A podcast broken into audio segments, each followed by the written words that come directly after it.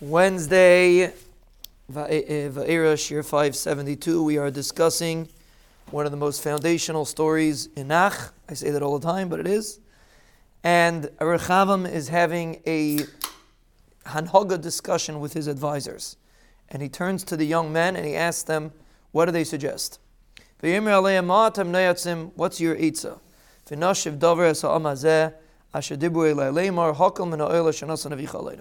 What do you? What's your suggestion? They want me to loosen the oil. The Yeladim that grew together with him told him. Now again, this is very important that they grew together with him. If you want to have an advisor, do not take someone that grew up together with you because he's not going to advise you. He's just going to repeat what you want to hear, and that's not what that's not why you have an advisor. You know, you could think of that yourself.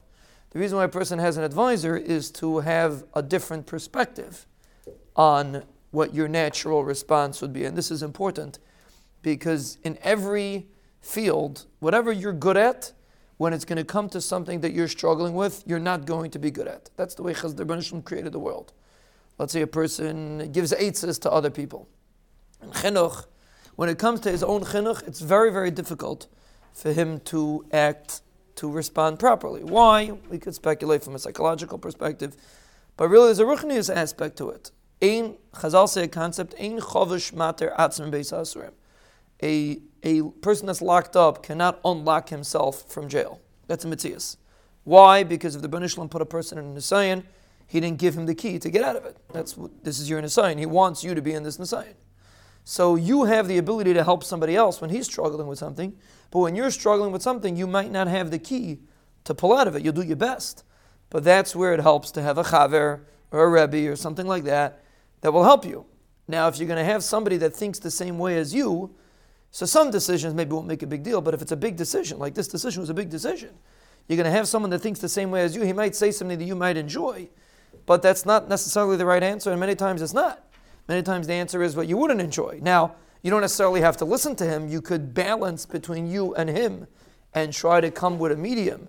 But you're only going to be able to do that if it's somebody that comes from a different extreme or from an objective, totally objective approach. And that's what the Navi is stressing over here that these individuals grew together with him. Because basically they were repeating what he wanted to hear, and basically that's it's pointless to hear advice from someone that's saying something that you want to hear it's not going to help you. You might as well not, as, not, not ask the advice in the first place. So he said, they said, This is what you should tell them. This is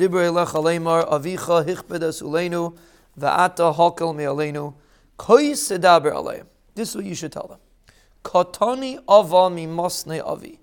My little finger is thicker than the waist of my father. Meaning, I'm much heavier, so to speak, than my father was. Much, much heavier. Va'ata avi hemes aleichem oil kavid. My father gave you an oil, a serious oil. Fani oisif alolchem. I'm going to add to your oil.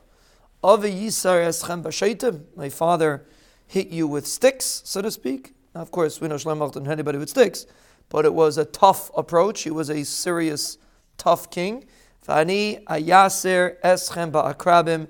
I will torture you with akrabim, very serious, very painful uh, thorns that bite like an akrav. Doesn't mean literally an akrav. It means like thorns. I'm going to hit you with thorns. So basically, their response. Now he didn't tell it to them yet, but their response was that he should come down hard. You have to demonstrate your power in the beginning of your malchus, and this was the answer from the Yeladim that grew up together with Rechavam.